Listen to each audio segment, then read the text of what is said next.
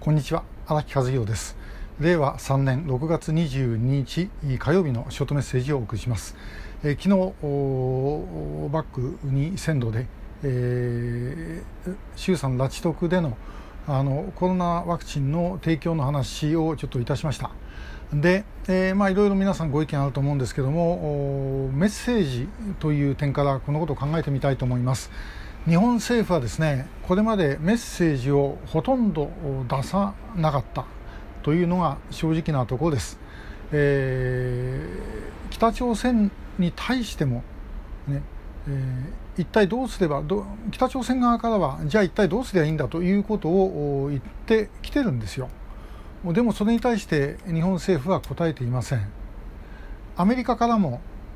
あのじゃあその手伝ってほしいっていうんだったら何をやればいいんだというふうに聞かれてます。でもそれもちゃんと答えてはいません、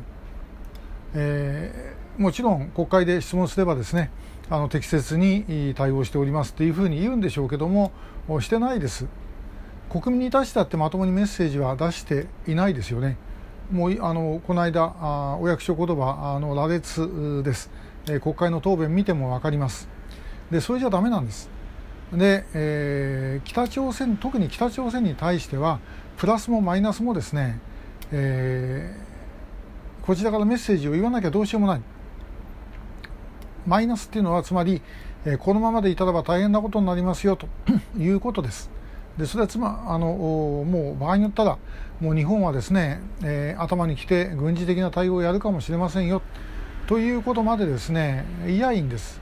えー官房長官がさすがに言えなくてもですね誰か他の自民党の役員とかですね、えー、閣僚でも何でもいいですけどもちらっと言ってしまうと。で官房長官否定しても構わないですけどもともかくそういうふうにしてメッセージを出すと、えー、ただじゃおかないよということを言わなきゃいけないそれから逆にプラスの方というのは、えー、きあの昨日のお話したコロナのワクチンね、出せますよとかあるいはあ米だって日本は余ってますよその気になれば出せますよという話です。こういうのをですね両方出すことで向こうを動かすことができます。今の日本政府というのは基本的にはほとんど何もしないでですね金正恩がと条件つけずに向き合います。そんなこと言ったって向こう何にも分かりません、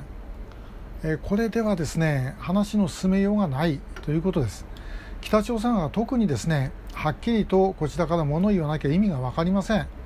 えー、それを言う必要があるということです。で、えー、去年、まあ、菅内閣ができた後で加藤官房長官にですね、まあ、拉致問題担当大臣になられたんで、え潮風のメッセージをお願いしますというふうに言いました。で、まあ、それやってくれたんですが、その時に私が直接長官にですね、申し上げたのは、あの、北朝鮮に対して、金正恩金正恩でなくても構わないから、ともかく北朝鮮のあらゆる勢力個人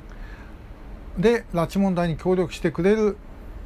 人がいるんだったらそれを日本政府は全力を挙げて支援するしそして保護もすると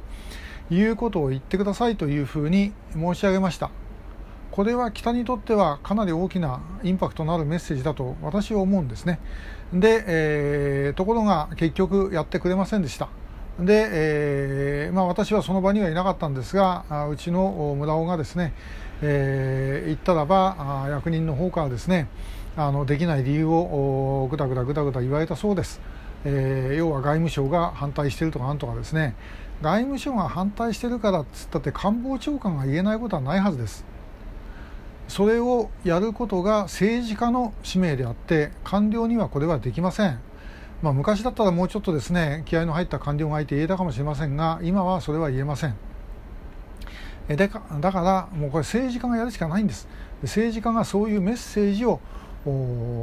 与えると出すということはですね、え、これは絶対必要です。だからこの間の、